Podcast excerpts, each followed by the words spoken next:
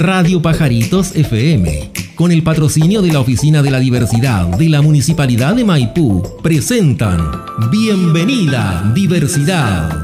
Es un espacio destinado a visibilizar las realidades de las diversidades sexogenéricas y su relación con la sociedad.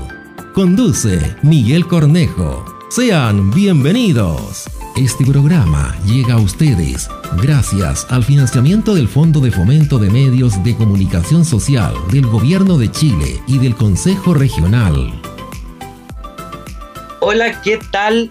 Bienvenidos, bienvenidas y bienvenidas a este nuevo espacio de Pajaritos FM, Radio Pajaritos FM, este espacio que hemos llamado Bienvenida Diversidad van a ser una serie de programas donde queremos hablar sobre diversidades y disidencias sexuales e identitarias, donde queremos ayudar a informar y a colaborar a construir dentro de la comuna de Maipú un espacio seguro, un espacio de entendimiento también que visibilice a la comunidad LGBT, ya sea en temas más generales, ya sea en asuntos más comunales, hacer este vínculo. Así que quiero darles la muy cordial bienvenida. Yo soy Miguel Cornejo, eh, historiador en formación aún, eh, terminando mi, mi, mi, carrera universitaria todavía de historia. Y en esta ocasión eh, también participo junto a Camila Sangüesa, historiadora.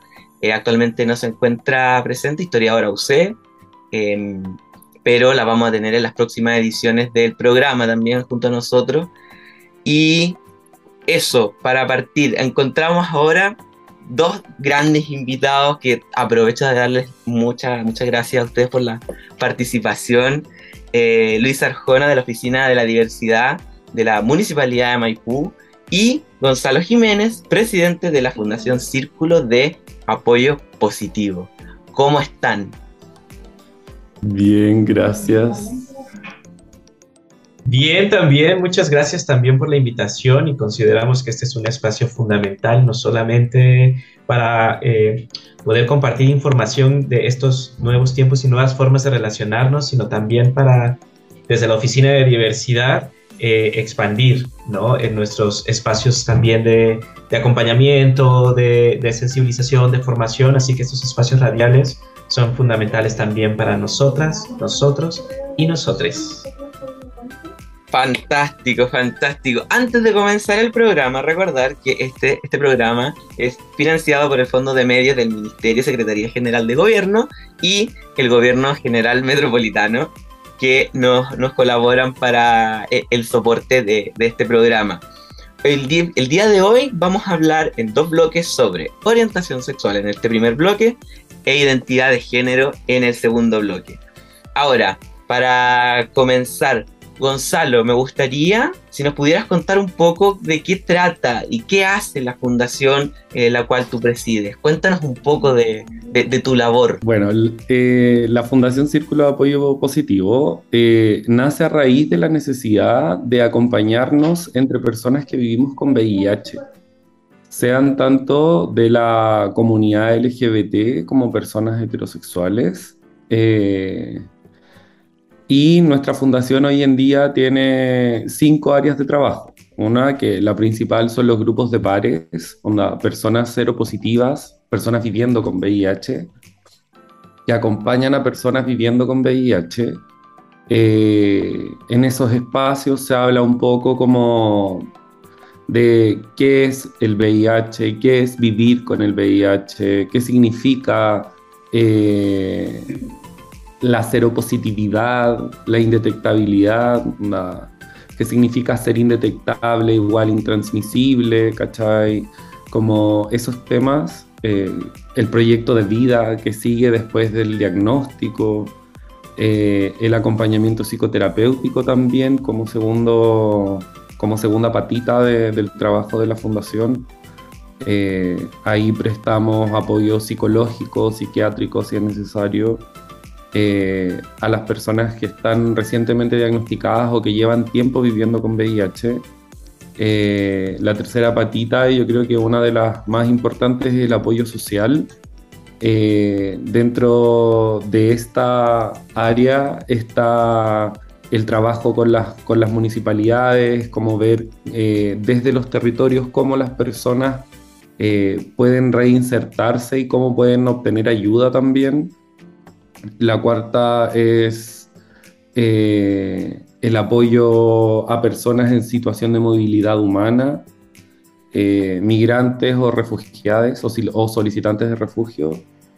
y la quinta es la vinculación con el sistema de salud pública esas son nuestras áreas de trabajo. Eh, nosotros normalmente, o sea, el trabajo principal de la fundación, como te decía, son los grupos de pares, eh, las jornadas de testeo eh, y todo lo que en realidad vayan solicitando más que nada las personas que llegan a la fundación. Ese es como el trabajo, no sé si lo dije bien, o sea, sí lo dije bien, pero no sé si lo dije muy rápido. Está estupendo, súper, quedó súper, súper claro el, el, trabajo que hacen en la fundación y me parece súper importante, muy, muy importante para la, la comunidad eh, rescatar este tipo de, de, instancias, sobre todo por, digamos, la, la, forma en que se acercan a ellos, ¿no? Como desde la perspectiva que proponen, que es integral, ¿no? Que tiene que ver con lo social, con lo psicológico, aparte, ¿cómo se llama? También está todo esto de que estamos trabajando con el Ministerio de Salud y con la ONU-SIDA para poder eh, darle otra mirada también a lo que es el VIH en el sentido como nacional. que deje de ser solamente una atención o una preocupación biomédica, sino que sea algo más biopsicosocial. Entender que no es un número al que estás atendiendo, eh, sino que eh, es una persona con diferentes complejidades y con necesidades. Y trabajar la culpa, que yo creo que eso sí se me olvidó decir. Eh, trabajar la culpa de, por qué uno vive con VIH, qué es lo que significa, y, sacarnos todos esos pesos que, que pueden ir desde lo religioso hasta lo más complejo que es como... Ah, ¿Cómo me enfrento a la vida, cachai? Eh, eso, perdón, hablo mucho. Está súper bien. Ahora, eh, Luis, si nos puedes contar un poco, por favor, de cómo eh, trabaja la Oficina de la Diversidad, en qué consiste este espacio para quienes no sepan de, su existencia o solamente lo, conozcan de nombre. Cuéntanos cómo nace, a, qué se dedica últimamente. Claro, sí, eh, la Oficina de la Diversidad es la segunda oficina que se generó, que se creó a nivel nacional, ¿no? Dentro de las municipalidades y por lo tanto tiene una, una importancia no solamente en términos de de atender estos temas, ¿no? sino también de que se, pone, coloca un hito desde la municipalidad de Maipú en términos de atender esta población, sobre todo porque eh, históricamente han existido diferentes tipos de violaciones a derechos humanos a la comunidad LGBTIQ+, ¿no? y también acceso a diferentes tipos de servicios, ¿no? y también es importante considerar que todas las personas tenemos derecho a una vida digna entonces, dado que estamos en una sociedad con fuertes rasgos patriarcales, heteronormativos, que ya vamos a hablar un poco de esos temas un poco más adelante, era importante relevar estos, estos elementos. Por un lado. Por el otro, actualmente la Oficina de la Diversidad está eh, desarrollando diferentes tipos de talleres para los cuales invitamos al público en general, pero sobre todo a disidencias y mujeres que estamos trabajando. Es decir, actualmente tenemos eh, bueno, se va a desarrollar ya a partir de la próxima semana talleres de TWEC, por ejemplo, talleres de cine LGBTIQ+. Vamos a estar también eh, construyendo un espacio de encuentro entre pares, ¿no? De la comunidad LGBTIQ+, y defensa personal, ¿no? Les invitamos a que puedan visitar también la página de Maipú en Común, en donde se pueden enterar de todas las actividades que como Oficina de Diversidad estamos realizando. Al mismo tiempo, estamos, tenemos abierta actualmente una convocatoria para un concurso de microcuentos desde las experiencias LGBTIQ+, ¿no? Entonces, también les invitamos a que puedan visitar esta página y, claro, eh, esta actividad radial en la que, cual nos encontramos en este momento nosotras eh, es parte de las actividades que realizamos como Oficina de la Diversidad. es importante también mencionar que damos diferentes eh, exposiciones, talleres o eh, experiencias formativas y de sensibilización a diferentes temas, como pueden ser marcos normativos hacia el trato de personas, eh, el trato digno a personas de la disidencia y diversidad dentro de los colegios, eh, promoción de sexo seguro también. tenemos también otras actividades respecto a en, encuentro entre pares que lo había mencionado y otras actividades también que realizamos como hitos, conmemoración de hitos eh, dentro de eh, la historia de la comunidad LGBTIQ+. Así que tenemos varias áreas en las cuales cualquier persona que pertenezca a la comunidad o mujer se nos puede acercar, ¿no? Para que también sepa eh, lo que decimos entre las, entre las personas de la diversidad. Bueno, yo me presento como una, una persona migrante marica, ¿no? Entonces, como decimos las maricas, como amiga, no estás sola, amigue, no estás solo, como acércate. Habemos otras como tú que eh, nos podemos acompañar y aprender entre nosotras. Así que eh, eso es uno de los principales mensajes que quiere brindar la Oficina de la Diversidad, como amigue, no estás sola, no estás sola, habemos más y nos podemos apañar entre todas. ¿No? Entonces, ese es el mensaje con el que quisiera cerrar la presentación de la oficina. Genial, me parece maravilloso, estupendo el trabajo que han hecho también. Muchas gracias por esa presentación. Em, también recoge una muy importante sensibilidad que se ha venido desarrollando desde hace muchos años en Chile. Me parece que eso también es muy importante brindar un espacio comunitario a, este tipo de, de, expresión, ¿no? A esta expresión identitaria que es clave y, que ha tomado mucha fuerza últimamente y visibilidad. Ahora, dentro de ese marco, eh, y quisiera aquí un poco eh, seguir contigo, Luis, si nos puedes hablar sobre orientación sexual. ¿Qué es orientación sexual? ¿Por qué decir orientación sexual? Em, y sobre todo como para introducir un poco el contexto. Eh, antes se hacían en televisión, estamos hablando de los años 2000, por ahí más o menos, los 90.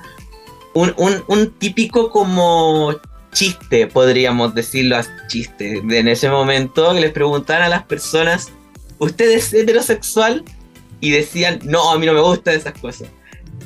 como que jugaban con el significado de las palabras y, y, el desconocimiento que había al respecto. Entonces, considerando que ese es el marco histórico del, que venimos, no como para representarlo en algo sencillo.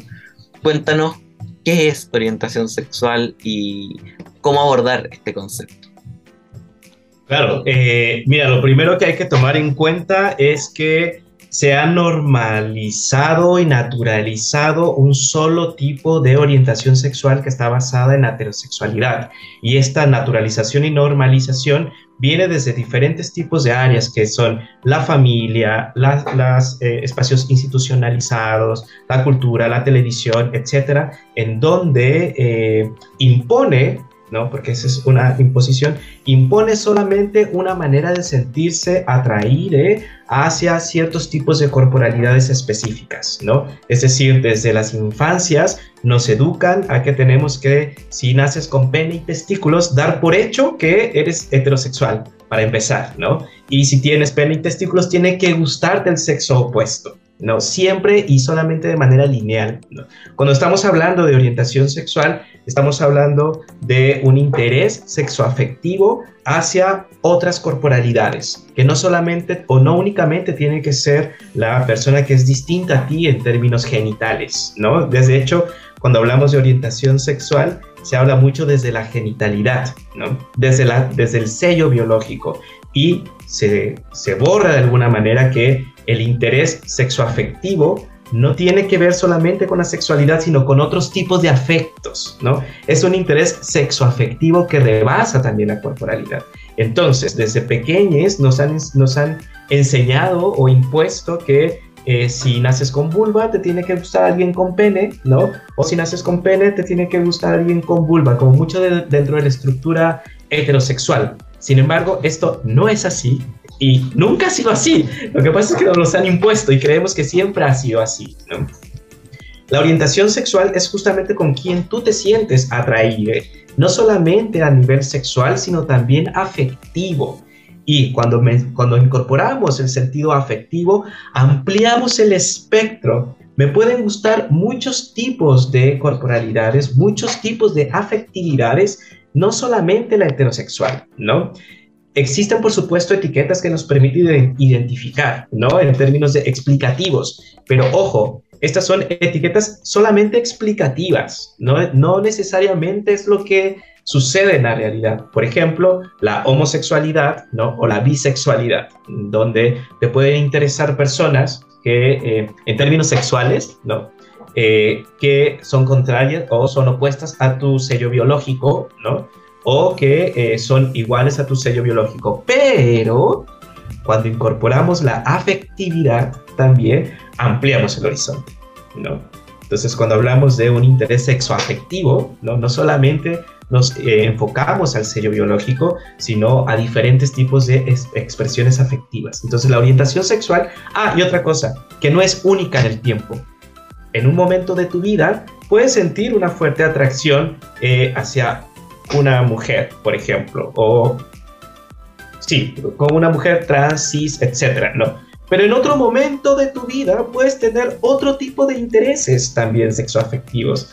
Es decir, en muchas ocasiones nos, nos, eh, nos imponen la idea de que la orientación que decidiste en tus primeras infancias o en, tu ciclo, en tus ciclos vitales más tempranos es con la que te vas a quedar, ¿no? De hecho, cuando de repente, no sé, alguien que se declara homosexual de repente se interesa sexoafectivamente con una chica, le dicen, ¿no que eras homosexual? Y tú así de, güey, para, ¿no? Nada es estático, ¿no? Nada es estático, todo va cambiando dependiendo de las circunstancias en las cuales nos encontramos también, ¿no? Entonces, eso es lo primero que yo diría respecto a la orientación sexoafectiva. Yo incorporaría también las afectividades es muy importante efectivamente y es lo que quisiera, quisiera rescatar también ahí como punto de conversación, que es súper importante, que son procesos, podríamos decir, bastante dinámicos, ¿no? que la orientación sexual tiene que ver también, no solamente con lo, lo que decías tú, como con genitalidad, sino que también tiene que ver con formas de relacionarse, ya sea entre eh, vínculos emocionales, sociales que tienen las personas y va configurando un espectro mucho más, mucho más amplio, abierto eh, sobre lo que es una orientación sexual y mucho más integral desde ese punto de vista. Ahora, eh, Gonzalo, te quería preguntar también a propósito de la, del concepto de orientación sexual, las personas cuando se acercan a la fundación que, que presides, este concepto lo tienen claro. Eh, ¿Cómo lo ven las redes de apoyo también que tienen las personas? Ya que también abordan esa, área. ¿Se, maneja más o menos eh, adecuadamente este concepto? Mira, pasa que la fundación, el 80 y algo por ciento son personas de la diversidad, personas que ya que saben y que entienden con respecto al término que es orientación eh, sexual, eh, expresión de género, ¿cachai? Como que eh, son personas más conocidas. Y las personas heterosexuales que llegan también tienen cierto conocimiento. lo que a veces es un poco complejo de, de hablar o no, no es de hablar, sino que de hacer entender a las redes de apoyo de las personas que viven con VIH eh, con respecto a, a, lo que es la orientación sexual, porque no siempre, eh, bueno, toda la vida o por muchos años se ha normalizado que el VIH es una enfermedad solo de homosexuales. Entonces, si una persona heterosexual eh, dice yo vivo con VIH, eh, automáticamente se les asocia que tuvieron sexo con una persona del mismo sexo. Entonces, eso es lo que yo creo que es un poco más difícil eh, hacer entender a las redes de apoyo de las personas, como el decirles, mira, no es necesario que las personas que viven con VIH sean homosexuales, hoy en día a nivel mundial, a nivel mundial, lo quiero dejar muy claro, a nivel mundial, el 57% eh, de las personas que vivimos con VIH son mujeres. ¿cachai? es súper brutal. y ahí entra todo el juicio eh, moral que ha tenido la, la, pandemia del VIH y del SIDA, eh, con la invisibilización hacia las mujeres que viven con VIH, en particular a las mujeres cisgénero que viven con VIH, porque si, si hablamos de población trans, o de población eh, LGBT es el doble o el triple solo por ser LGBT o, trans, Pero eh, las mujeres cis, hasta hace un par de años, menos de una década, los tratamientos no eran testeados en mujeres. Por ende, bueno, como es bien sabido, en Chile hubo infertilización involuntaria a mujeres que estaban embarazadas, eh, que vivían con VIH. Eh, y eso es netamente la falta de, conocimiento. No, voy a decir educación, sino que es la falta de sociabilización y de conocimiento eh, de lo que es la enfermedad, o sea, de lo que es el virus en sí. Por eso es un poco más complejo hablar eh, con, las personas con respecto a esto, como con las redes de contacto de las personas que vivimos con VIH. Perfecto, muchas gracias por esa, ese importante dato también, que también vamos a dedicarle también un espacio a hablar sobre, sobre VIH en algún momento y eh, digamos todo lo que implica aquel tema por la, densidad que tiene, ¿no? Y a veces, muchas veces, el desconocimiento que hay. Ahora, eh, siguiendo contigo, Gonzalo, quisiera preguntarte por un tipo de orientación sexual, que ya, ya entendemos más o menos cómo, qué es, cómo funciona, las componentes que tiene, que es la bisexualidad. Eh, oh. Quisiera que nos cuentes un poco sobre cómo eh, entender a algunas personas. ¿Y por qué lo pregunto? Para, que me respondas brevemente, porque ya estamos a punto de terminar el, este primer bloque. Eh, sobre todo la idea como de solo se puede optar o por heterosexualidad o por homosexualidad, a partir de, ese prejuicio, como de la bisexualidad como indecisión. Cuéntanos. Qué, qué, fuerte, ¿eh? porque yo me acuerdo que cuando yo era chico, se empezó a ver mucho el tema de la bisexualidad, pero em, con el término soy hetero curioso. Era, ay, no, es que yo voy a probar si es que me gusta, ¿cachai? Y, la bisexualidad es mucho más que eso. La, bisexualidad es un poco lo que decía Luis hace un rato, onda, yo puedo sentir atracción eh, romántica, eh, sexual o afectiva hacia una persona, pero eso no quiere decir que va a ser constante en el tiempo. Eh, y es ahí porque y es ahí una de las cosas, no sé si decir como más características, como puede ser incluso la bisexualidad viéndolo desde el ámbito afectivo sexual, puede ser o solo sexual o, solo afectivo, ¿cachai? Onda, que, eso igual es súper brutal, onda, como la población, la población bisexual es una población mucho más invisibilizada incluso dentro de la comunidad LGBT.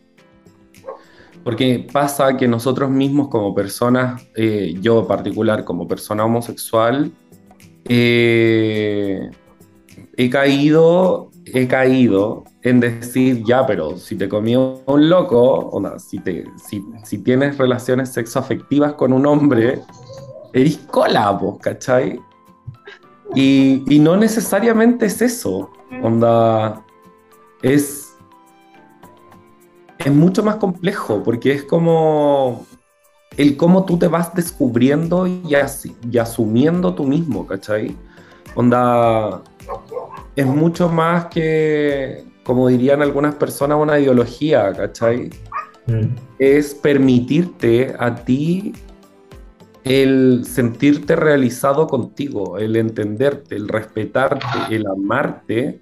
Y ahí cuando tú hacías ese trabajo, tú podís, como dice RuPaul, amar a otras personas.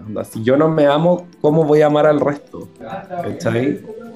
Y, y pucha, me puede gustar una mujer en, en algún momento, o como me puede gustar un hombre, eh, pero no quiere decir que, hola, hoy día me voy a acostar y me gustan los hombres y mañana me voy a levantar y me van a gustar las mujeres.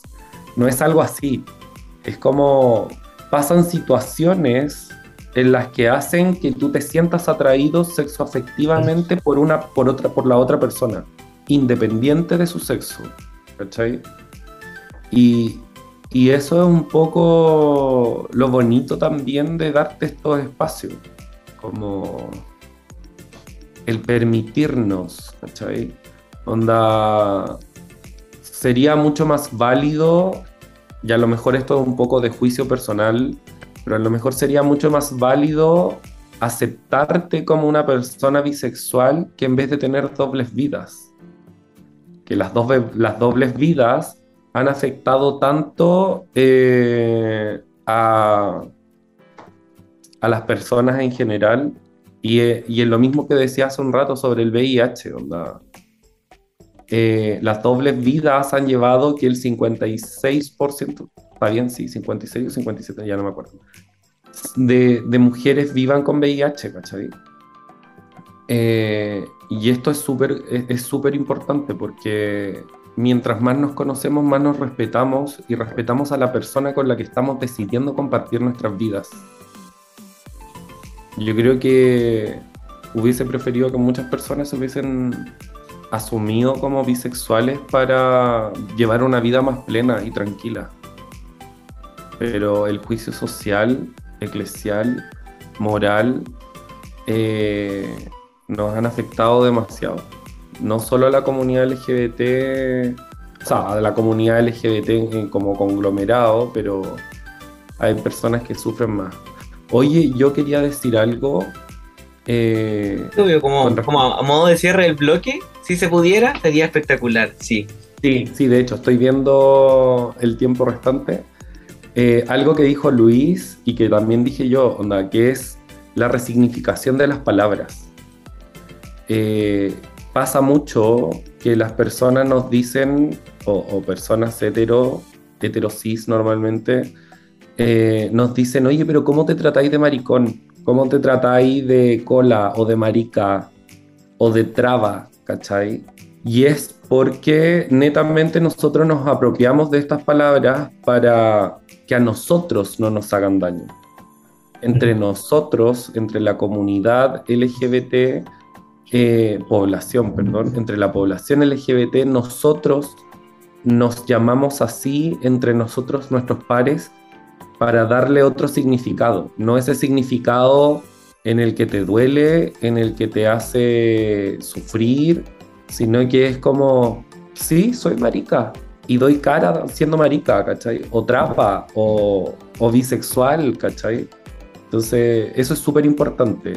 Entre nosotros, las personas de la comunidad, de la población LGBT, nos podemos decir marica, cola, hueco, Siempre con los fuerte, necesarios. Fuerte, fuertona. Por supuesto, porque una es fuerte. Dura, durísima. Pero las personas que no son de la población LGBT ni de la comunidad, eh, se les invita a no hacerlo. ¿Por qué? Porque siempre van a ver atados si pasa. Una persona heterosis no me puede, sin conocerme o sin tener las confianzas previas, no me puede llegar y de venir y decir marica porque hay maricas que cortan y pegan. ¡Oh! ¡Qué fuerte! Potente. Claro. Potentísimo. Sí. quisiera como para cerrar este bloque y para comenzar ahora con el segundo bloque de identidad de género justamente, añadir ese, ese, ese punto clave, ¿no? Que tiene la identidad, la percepción, la autopercepción de pertenencia a una comunidad. Así que estoy ya adelantando un poco de qué vamos a hablar en, este segundo bloque y espero que eh, podamos hacer ahí las conexiones y salgan también muy buenas explicaciones, muy buenas eh, términos, cosas como ha sido hasta ahora. Así que vamos a ir una pausa y ya regresamos con la segunda parte de Bienvenida Diversidad. Ya, ya volvemos.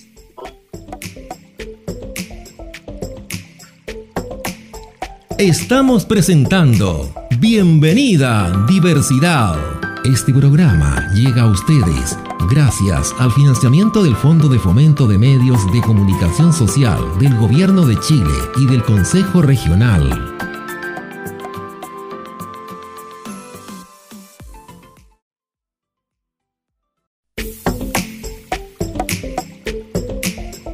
Radio Pajaritos FM con el patrocinio de la Oficina de la Diversidad de la Municipalidad de Maipú, estamos presentando Bienvenida Diversidad. Este programa llega a ustedes gracias al financiamiento del Fondo de Fomento de Medios de Comunicación Social del Gobierno de Chile y del Consejo Regional. Ya estamos de vuelta en nuestro segundo bloque. Somos Radio Pajarito FM y estamos aquí con Gonzalo Jiménez, presidente de la Fundación Círculo Apoyo Positivo, y Luis Arjona de la Oficina de la Diversidad de la Municipalidad de Maipú, en nuestro primer episodio del programa Bienvenida Diversidad.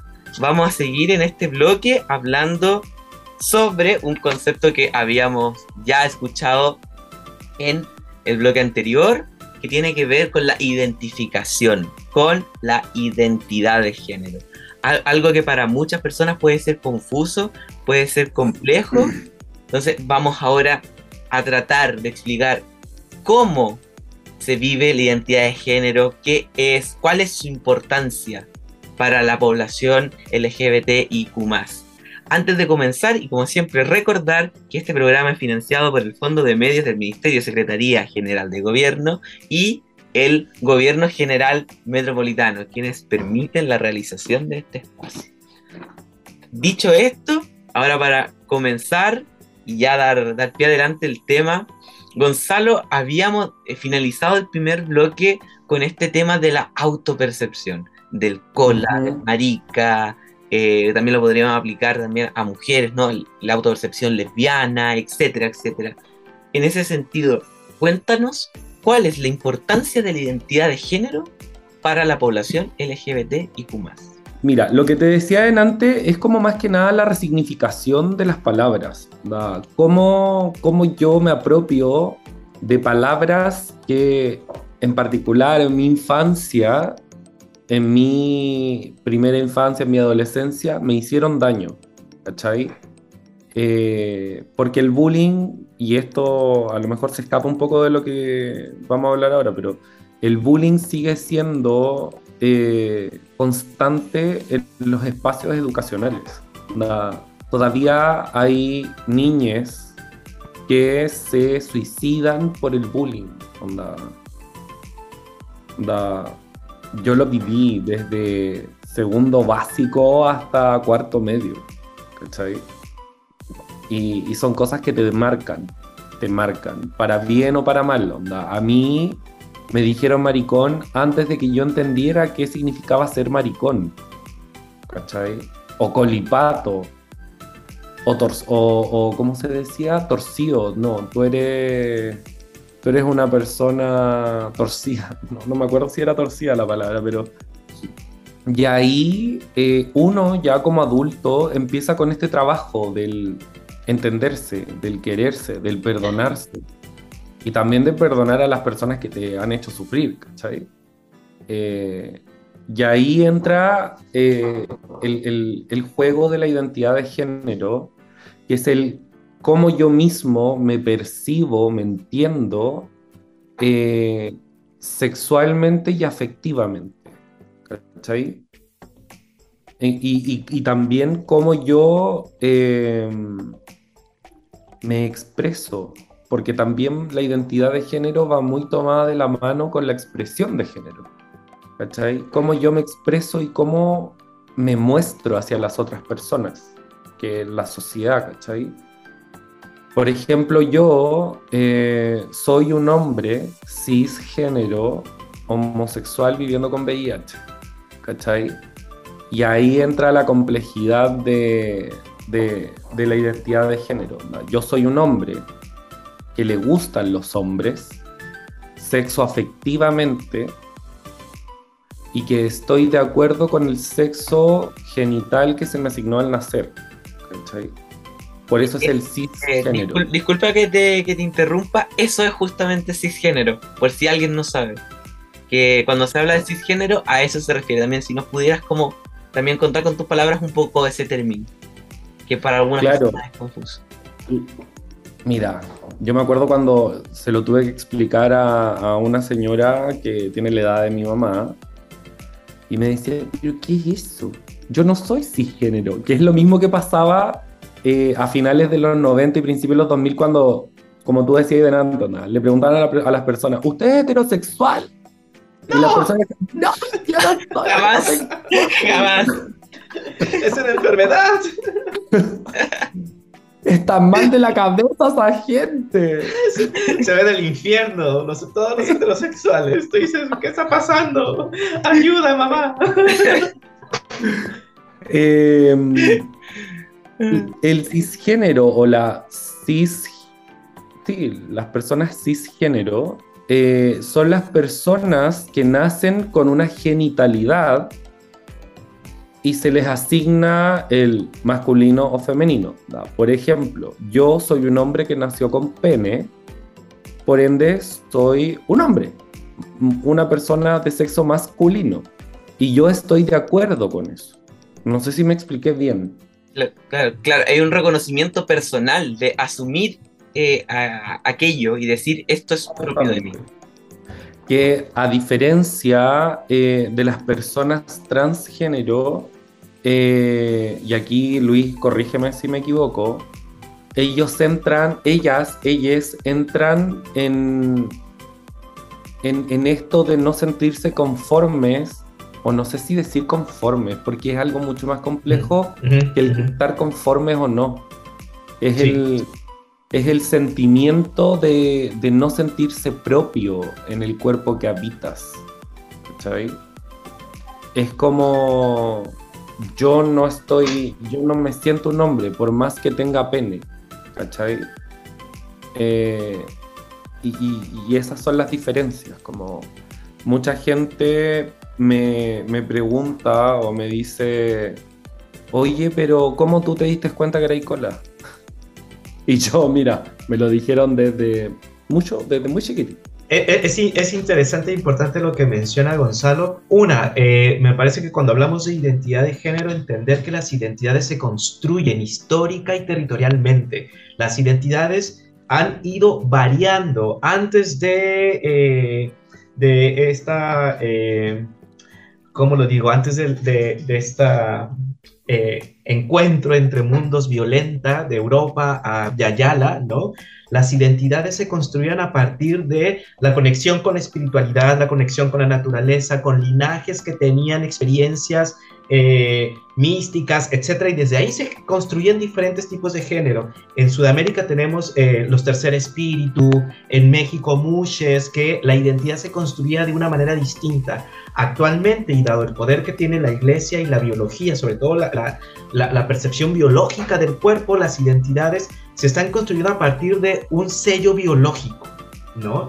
Entonces, si tú tienes un sello biológico, pene, testículos, tu identidad tendría que ser masculina, ¿no? De acuerdo a lo que como sociedad se ha impuesto. Sin embargo, hay algo muy bonito en América Latina, ¿no? Que nuestras todavía tenemos esta raíz, ¿no?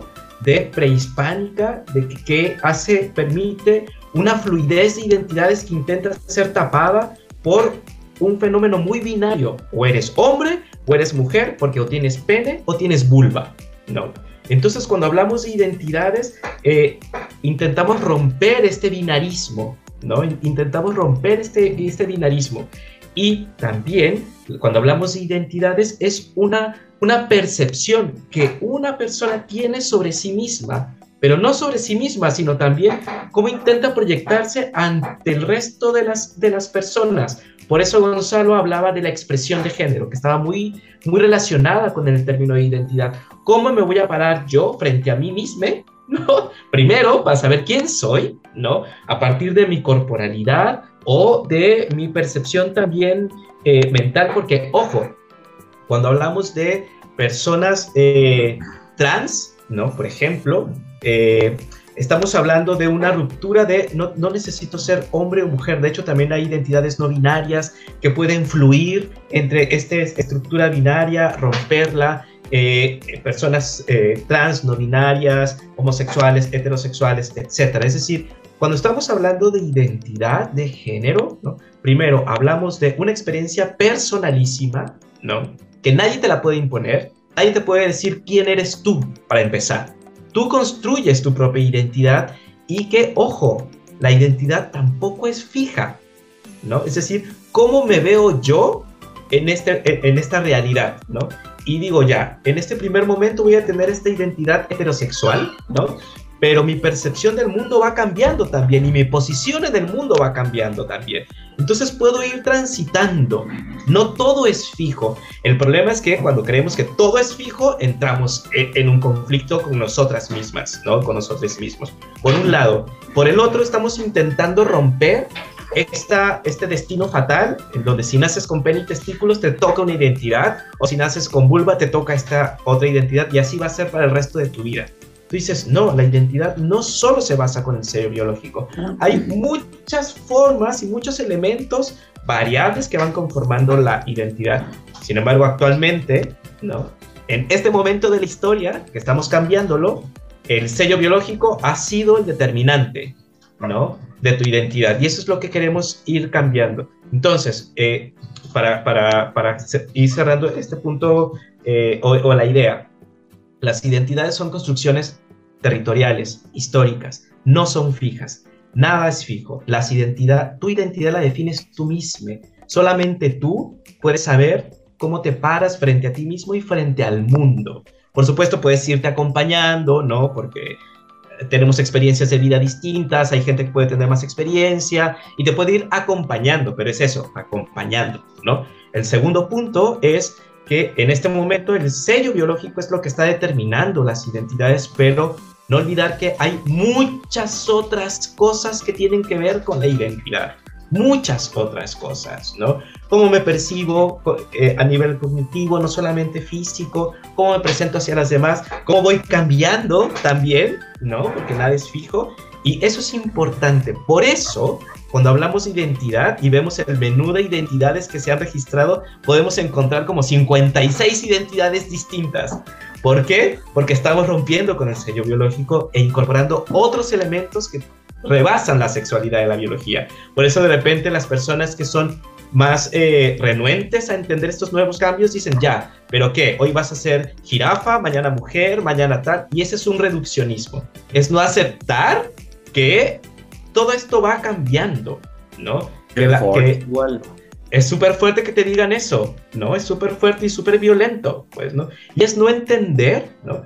Que las identidades no son fijas, que van variando y que son construcciones históricas también y que nadie te puede decir quién eres tú. Se te puede acompañar, ¿no? Que es parte también de las actividades que realizamos dentro de la oficina, sobre todo encuentro entre pares, etcétera, ¿no? Pero eso es importante reconocerlas, que las identidades no son fijas y que son experiencias súper individuales y son históricas. Eso.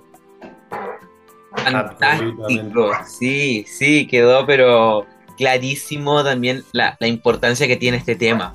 Muy importante y cómo afecta eh, eh, materialmente a la persona. Ahora, sobre eso quería volver a preguntarles como en el que respondieran por favor en el orden Gonzalo y después Luis. Eh, preguntarles por un componente que ambos mencionaron de forma como está está por debajo. La identidad de género es un proceso muy personal, ¿cierto? En eso estamos eh, de acuerdo y es lo que hemos conversado acá. Ahora quisiera llevarles al otro lado de, esta vereda que tiene que ver con los demás, con la percepción de aquella expresión.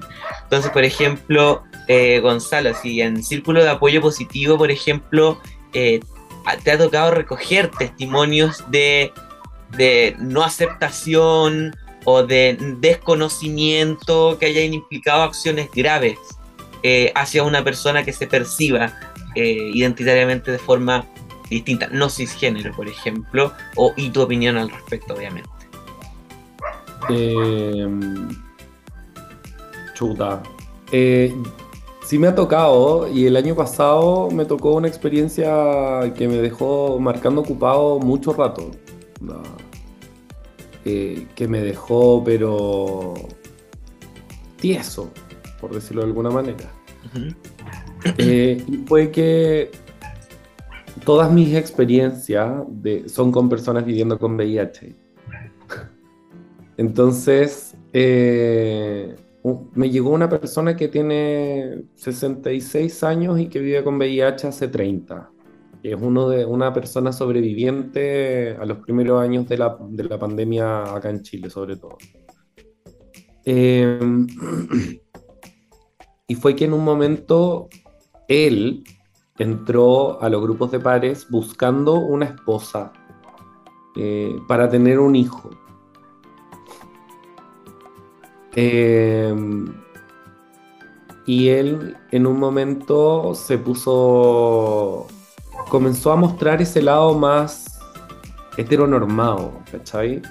es como, oye, pero es que a ustedes cómo les va a gustar que tener sexo anal. Lo dijo con otras palabras, pero... O... O por qué ese hombre está vestido de mujer o por qué se cree mujer.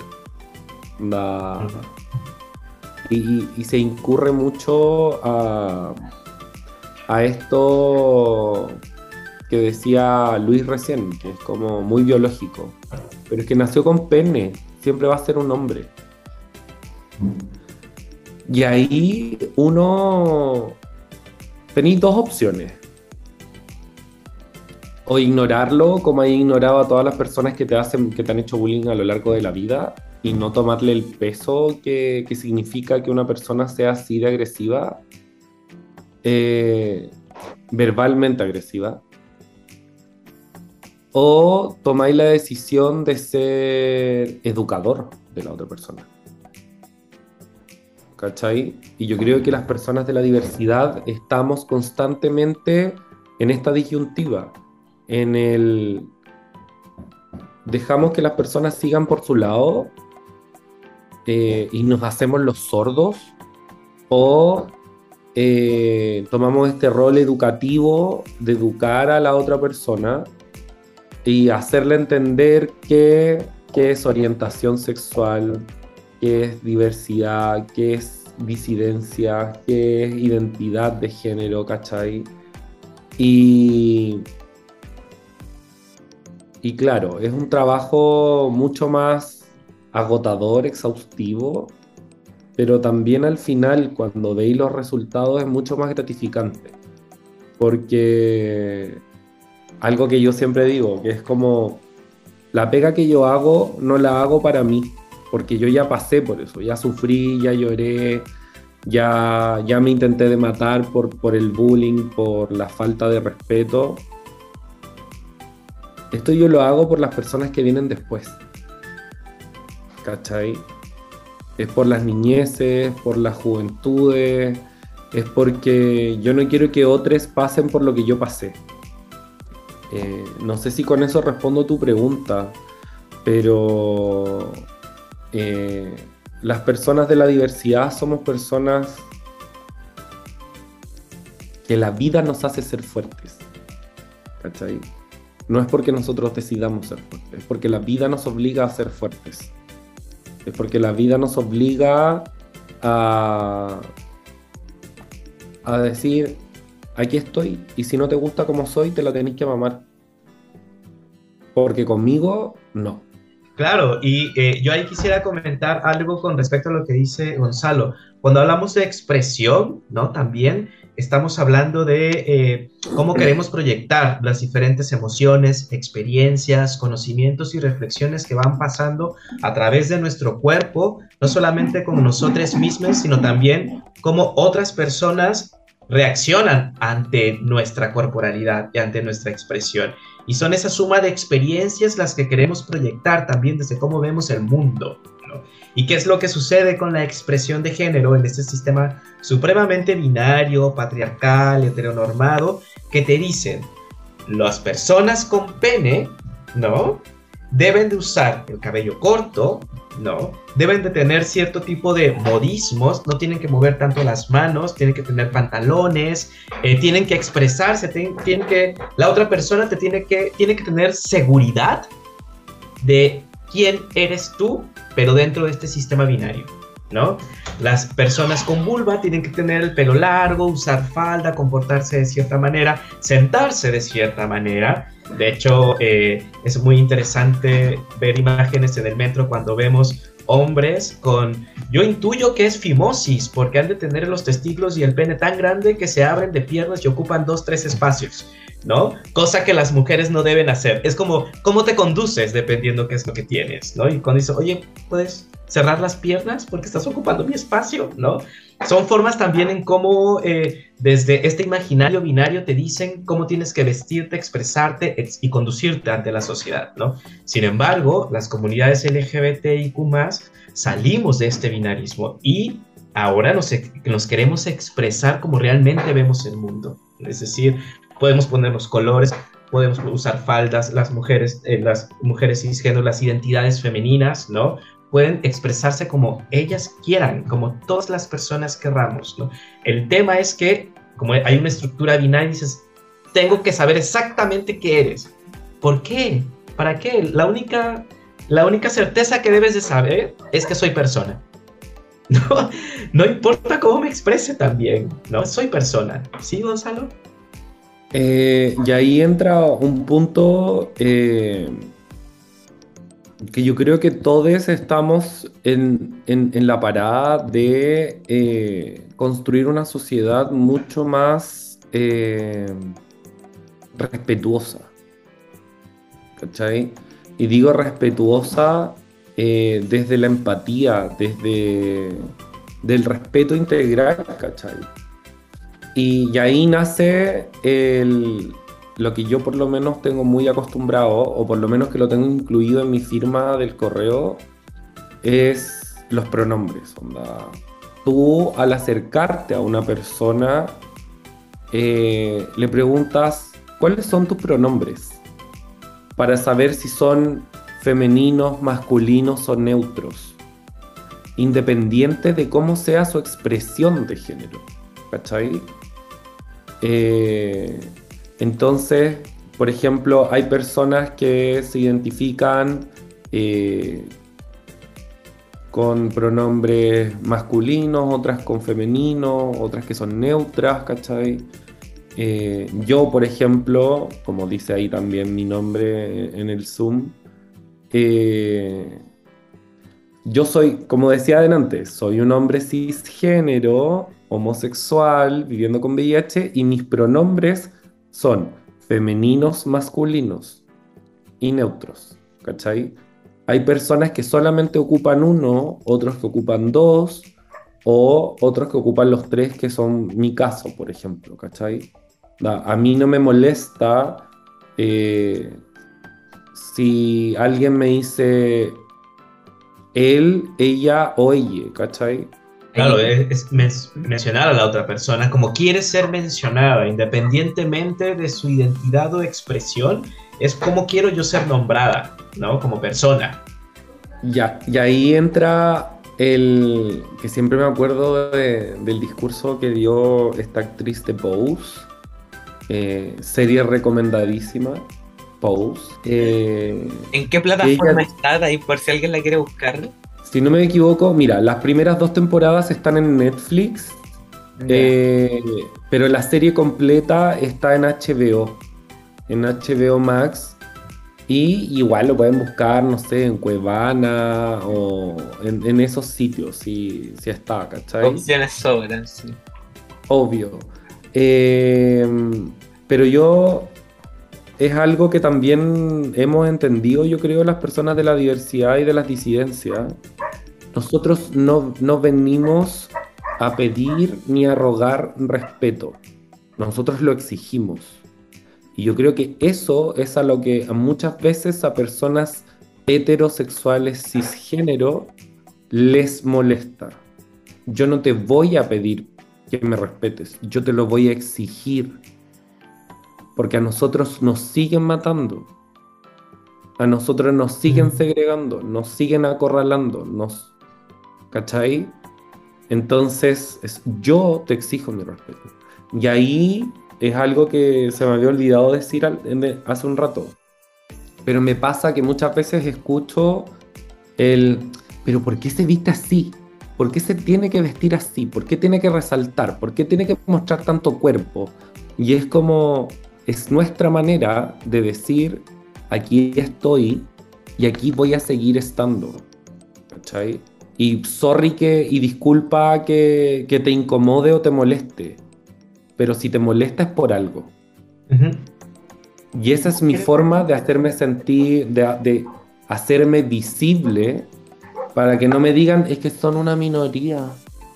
Ahí quisiera, quisiera que como ocupar estas palabras a modo de, cierre de, este segundo bloque y final de, de este episodio también resaltando algo que es súper importante, que tiene que ver con la idea de la exigencia de derechos, con el decir los merezco por ser persona, por ser una persona, independiente de, la orientación sexual, independiente de la identidad de género.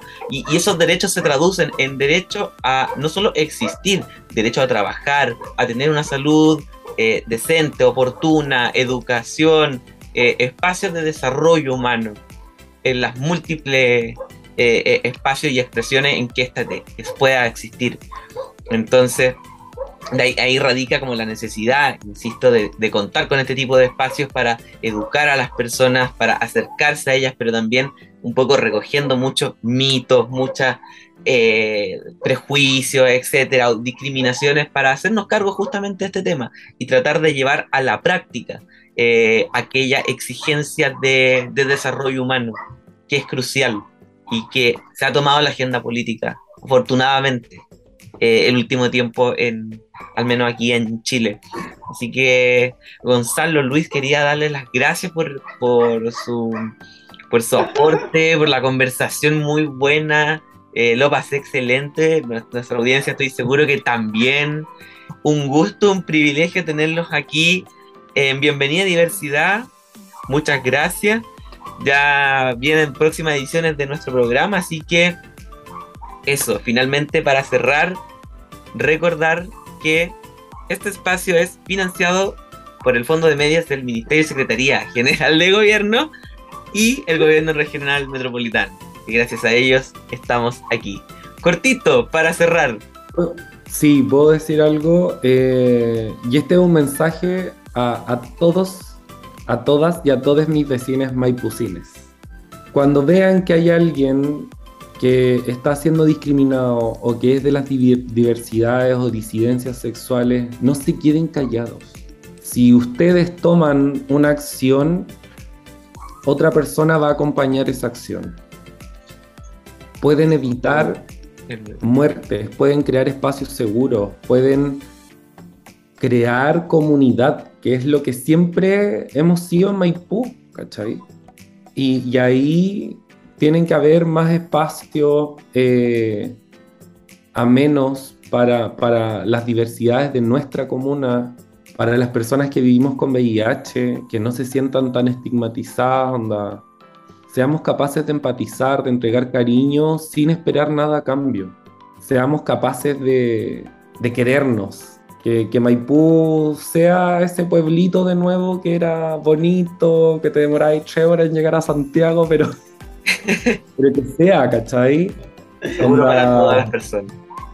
Sí, y, y, decir, el VIH no se vive solo, Eh, habemos personas que estamos para acompañar a otras personas que viven con VIH, independiente de su orientación o su expresión o su identidad de género.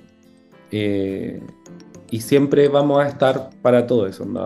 Nos pueden contactar a través de la, de la oficina de diversidad o, o, por redes sociales, ¿cachai? Onda, están los medios, onda, acérquense, estamos. Muchas gracias por, ese, por ese cierre. Así que vamos a cerrar el capítulo. Muchas gracias a toda nuestra audiencia, que estén súper bien, súper, súper bien y nos vemos en un próximo episodio. Nos estamos escuchando. Pajaritos FM, junto al patrocinio de la Oficina de la Diversidad de la Municipalidad de Maipú, presentó Bienvenida, diversidad. Un espacio destinado a visibilizar las realidades de las diversidades sexogenéricas y su relación con la sociedad. Condujo Miguel Cornejo. Este programa llega a ustedes gracias al financiamiento del Fondo de Fomento de Medios de Comunicación Social del Gobierno de Chile y del Consejo Regional